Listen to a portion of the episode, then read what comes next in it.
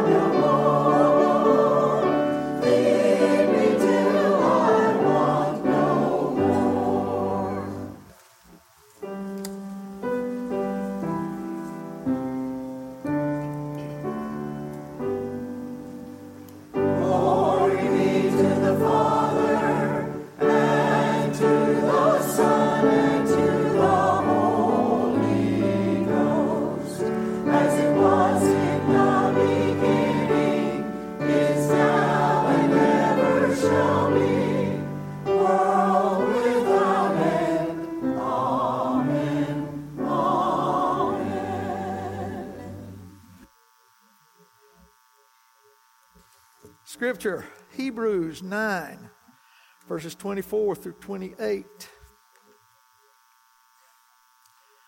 Hebrews 9, verses 24 through 28. Christ didn't enter the holy place, which is a copy of the true holy place made by human hands, but into heaven itself so that he now appears in God's presence for us.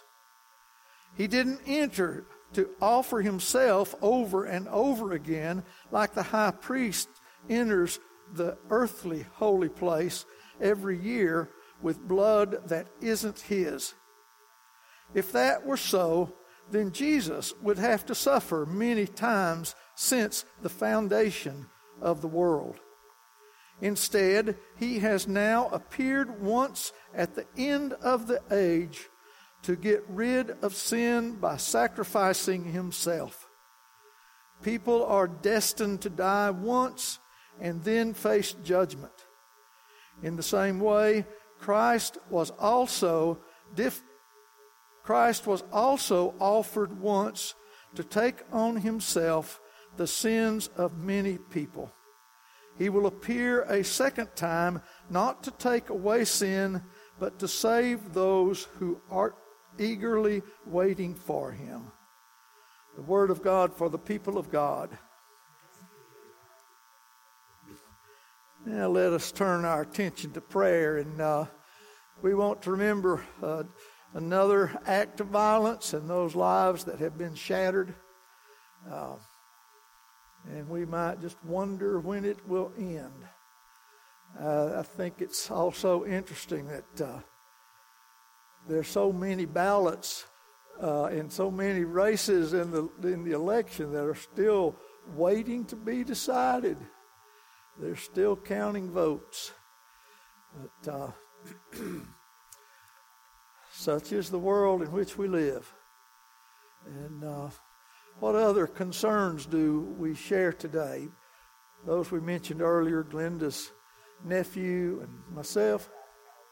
People in Paris, yes, yes, that, uh, the shooting as well as the fire, um, and then others who are, who are battling, battling wildfires. Let us, let us join our hearts in prayer.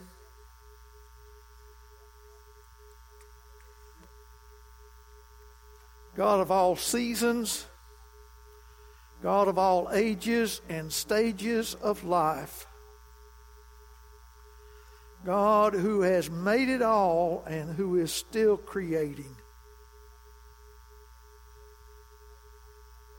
You are a God of love, of grace, of mercy, and kindness.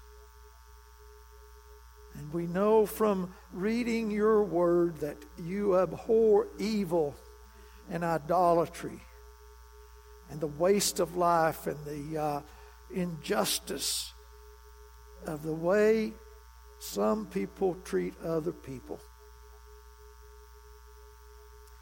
We come to give thanks that we know your word and we have uh, witnessed your grace and your love and your, your majesty.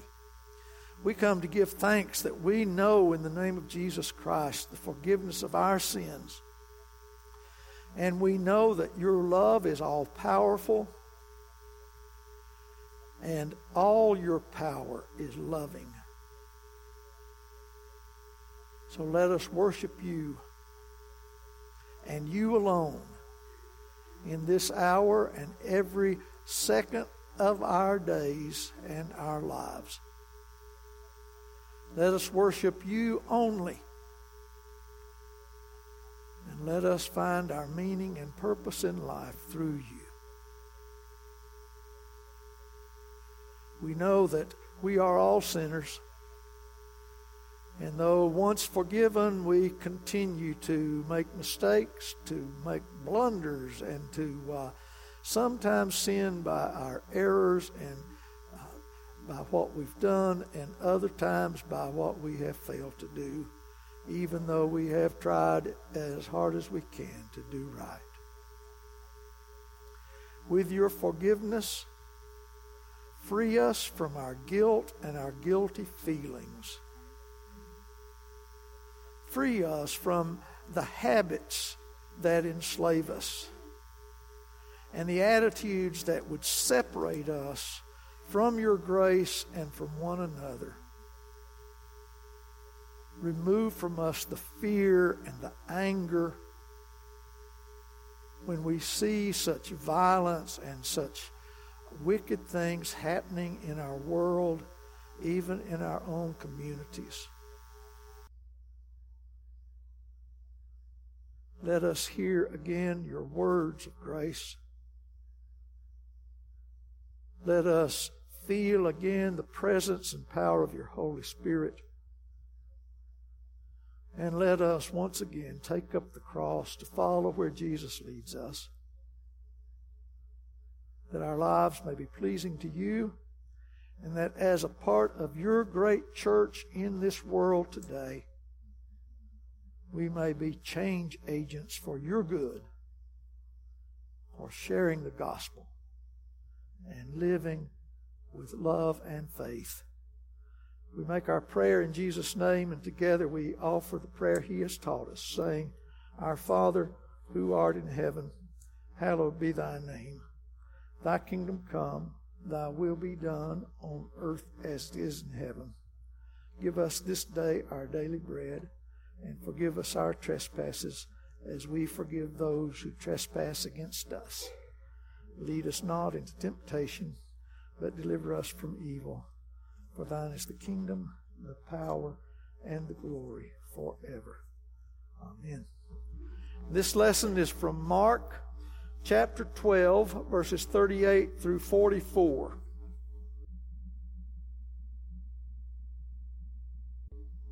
As he was teaching, he said, Watch out for the legal experts.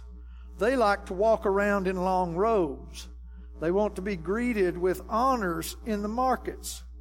They long for places of honor in the synagogue and at banquets. They are the ones who cheat widows out of their homes. And to show off, they say long prayers. They will be judged most harshly. Jesus sat across from the collection box for the temple treasury and observed how the crowd gave their money. Many rich people were throwing in lots of money. One poor widow came forward and put in two small copper coins worth a penny. Jesus called his disciples to him and said, I assure you that this poor widow has put in more than everyone who's been putting money in the treasury. All of them are getting giving out of their spare change. But she, from her hopeless poverty, has given everything she had, even what she needed to live on. The Word of God for the people of God. Thanks be to God. You may be seated.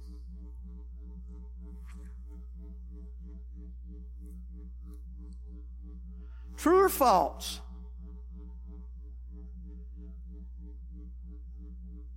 We envy some people because they have it better than we do. True or false? Oh, you don't want to show yourself, do you?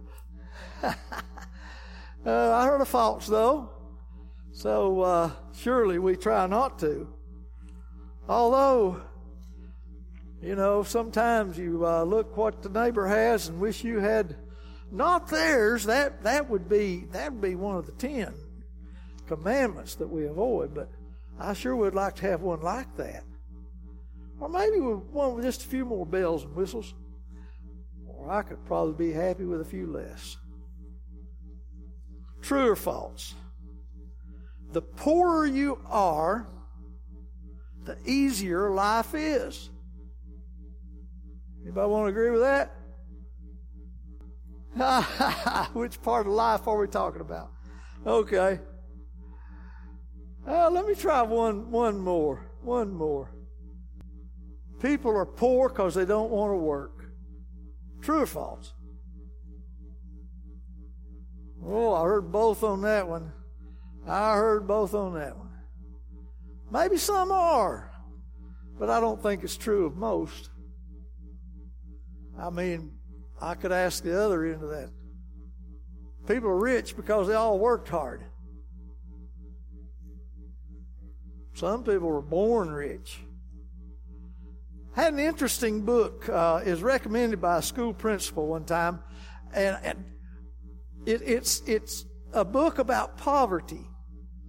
And in in this book, of course, there are a lot of lessons about uh, you know plights of the poor and and and the differences between those of us in the middle and those who are on either end of, of the financial, social ladder. Uh, but, but within that book, there were three tests. And uh, one is for understanding poverty, one's for uh, recognizing the middle class, and the other's for recognizing the, the extremely wealthy. And uh, what, what it in this test, it uh, it questioned skills, or it it really brought up skills that you might have. And uh, some some communities, some churches will do this from time to time. Have a uh, a, program where you uh, you know you come in and you uh, oh my goodness. I knew it was going to happen on Sunday morning eventually, but uh, you uh, you try to put on the other person's clothes and and understand. Now, one time I, I, went to one in Chattanooga and it was understanding goodness gracious, I, the words are falling out fast. Yeah, it was understanding handicaps. And so when you when you walked into the room, you, you got a sign. You were blind, or you were put in a wheelchair, or you were deaf, or something of that kind. And and you had to you had to do that while you were in the room. And uh, you were blindfolded, or you were put in a wheelchair, and then you found how, how difficult some ordinary things can be. I went to another one one time that was to uh, experience aging. It's kind of like like it is now. You know, you forget things. No, uh, no. This one you you you put you put on socks that had gravels in them, and put your shoes back on. And you uh, you you put on things that kind of warped your vision. And then you, you put on gloves that, you know, destroyed your sensitivity.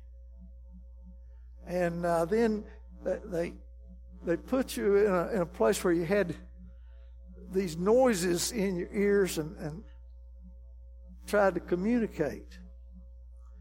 And now, you know, those those things don't happen identically to all people who age. I mean, we're a pretty healthy bunch when you look at, at our group, given well, I wouldn't say how old anybody is here, but uh, I'm older than I was when I came here. I know that. But it doesn't happen the same way to all people, but it's, you know, it is an opportunity to experience what that might be like. And they do the same thing for Alzheimer's. And uh, just so that you can identify with other people. Now, one of those, and I've never done this one, but one of those is, is the thing of poverty. And you might be given a card that there's something you've got to do in, in this room with these other people, and you've only got, you know, a few cents, or you you've got a need that you can't fix, and and you face all kinds of temptations. Temptations to lie and to steal. And uh, you know, some of those things just come with poverty. Now, we're, could, we're pretty quick to blame people for their own situation. Uh, not always, but sometimes. You know, well, look at them. If if they hadn't spent so much money on alcohol, they might have had something by now. It's uh, I tell you what, everybody ought to come in for at least one day and listen to some of the calls we get from people and some of the needs. And uh, the fact of the matter is, you never know what the real need is. Now, if somebody comes in one day and says, uh, "My father's in the hospital up up in Charlottesville, and I don't have any gas in my car, and everybody, family's already up there, and I've got to go get with them. Can, can you buy me some gas? I might think, okay, sure, he needs to get up there. But when somebody comes in the, about a week later with the very same complaint, only they've got to go to their family in Nashville, I'm thinking, do you know each other? Some people seem to be in cahoots. But uh, you know, we, we get cheated sometimes, but who's the, uh, whose responsibility is it or who's to blame for lies that are told? Not the one who offers the help and the aid. And uh, sometimes people just need to know that somebody cares. And I think sometimes that even people who may be lying, when they when they see how somebody responds with kindness and tries to be understanding, uh, you know, they they just might sting just a little bit and think, you know, I should give this back. I've had weird things happen, almost like that. I've been helping other people when uh, one of them would stop and say, Can I pray for you? they didn't know what was on my mind, but I sure needed their prayer. It's just amazing the way things the way things can happen. And uh, how well do we know each other? You know, you can live with somebody a lifetime and be surprised someday when they open up to tell you something that they've never told before. You can think you know somebody pretty well and be totally taken back when they're finally comfortable enough or brave enough or maybe just desperate enough to share a secret that has haunted them for years and years. Now, the author of Hebrews is, is, you know, he's trying to work out differences between Jewish Christians and Gentile Christians, and he's he's addressing the Jewish Christians to say, you know, we've got all these traditions and we've got all these things that we've we've observed for generations from Abraham down to the present. But but in in life as it is now, we're we're we're in a new age. Now this is not the new age books you get at the bookstore. Some of those people are you know, they're well, let's not go there. There's just there, there's there's a new age today that's not quite the same as the new age in the New Testament, because there the uh, the idea is that Jesus Christ has died, and He's been raised to life, and the old things are passed away, and now we're living in a new age. Now, just because it's some 2,000 years old doesn't mean it's, it's old age yet. Because uh, the gospel is new every time somebody hears it new. The gospel is new every time we realize one more time that this is what God meant. This is what Jesus said. This is what the implication is for here and now. So the writer of Hebrews is saying, well, you know, the old priest had to make those offerings every year so so he could remove sin or at least offer forgiveness. But uh, Jesus has died once for all, and our sins are forgiven. Now, how many of you? Oh, I'm not going to ask you to raise your hand. I, I would just guess that most of us, from time to time, still feel like sinners because one way or another we've probably sinned even after we've accepted God's forgiveness. And, uh, you know, we, we, face that question is God's forgiveness oriented to the future? Does that mean I can sin all I want to? Because I'm going, Paul dealt with that with the Corinthians and with the Romans. No, no, no. You don't sin more so that there will be more grace. You let that life die and you live by grace. And uh, uh, there, there's so many answers to some of the questions we still deal with over and over again. But uh, we still sin. Uh, we got sins that we don't know of just by where we live and when we were born and where we've grown up and you know other other things. There there's a lot of sins of ignorance. There are uh, Like I've said in prayers time and again, there are sins of omission and sins of commission. And uh, we continue to need forgiveness. But we also need to continue to try to live beyond our sins and to live more faithfully and more for God and for others. I mean, if we're, well, there, there are a lot of famous sayings, and some of them don't make sense in and of themselves. If, uh, if Augustine said, Love God and sin boldly, we think we're supposed to go out and sin. What he was really saying was if you love God and you're trying to do right and you make a mistake, make it boldly. You know, you can correct it then and uh, you can you can be forgiven. So uh, let's not be afraid of making mistakes in order to do things right, in order to do things better.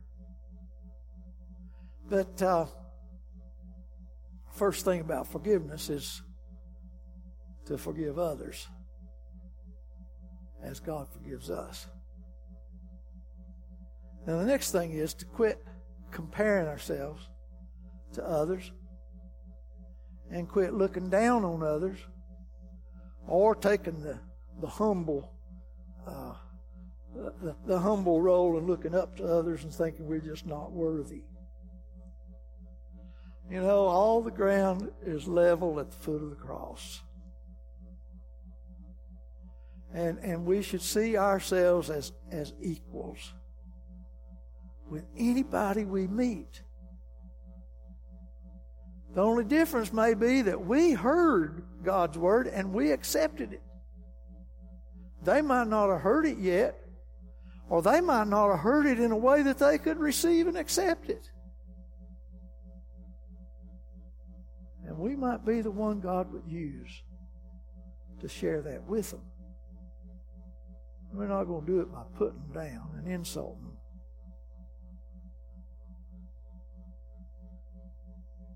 So Jesus and his disciples are there at the temple and they're watching the people come into the treasury. Now, it's almost like some of the uh, contemporary churches. You know, I've, I've been in churches where they don't receive an offering. They've got boxes on the wall and you put your offering in there either as you come in or as you go out. And some of them have, have a kiosk out in the narthex, and you, uh, you know, you give your credit card, and they they take your your tithe or take your uh, your gift there. I, I, like it when our offerings are part of our worship because uh, we celebrate God's giving to us, and we celebrate our giving back to God. But in this case, on probably a typical day, as Jesus watches the people, people are putting in some pretty big chunks of money. People are giving some, some fine gifts. But there's one little lady. One little lady. I'm sure she was obviously poor. She didn't dress like the rest of them. She wasn't quite as kempt as the rest of them. And I doubt that anybody other than Jesus saw that she put in two coins, about a penny, about a penny's worth. And Jesus said, Look, look. Now, all these people are giving out of their abundance. But she's given everything she had to live on.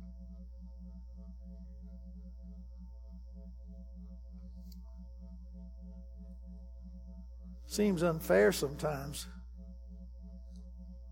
but Jesus has said in so many ways that really God wants everything.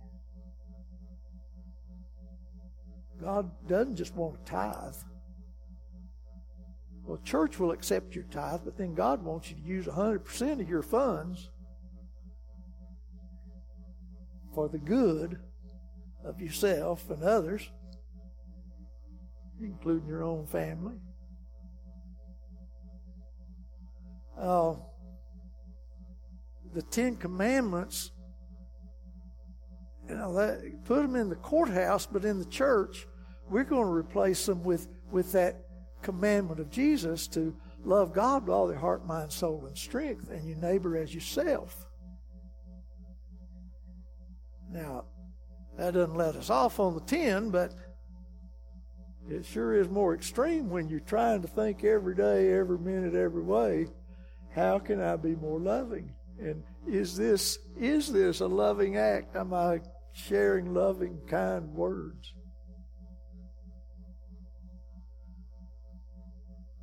I've told somebody about the preacher who uh, started his service every time with jokes. He couldn't tell jokes. Somebody gave him a joke book. He couldn't read a joke, but he told told this one, and it's it's worth saving. And I don't repeat it as a joke. I repeat it as a parable. Okay. The uh, person was approaching approaching the gates of heaven. And St. Peter said, Okay, you need a thousand points to get in this place. So let's see what you've done on earth. And this person says, Well, goodness, I was a member of the church. I served on the administrative council. I was I was the treasurer for 30 years. I even chaired the staff parish relations committee for a while. St. Peter said, Well, that's worth, we'll give you 30 points for that. 30 points. Is that all? Well, listen, I, you know, I, I, I've been married to one person all, well, for, for 60 years, and, and they weren't always easy to live with. That's got to be worth something.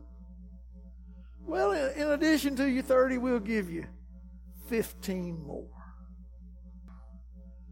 I, I had I had three children, and, and neither of them cussed or drank until they were 21, and I wasn't responsible after they left the house.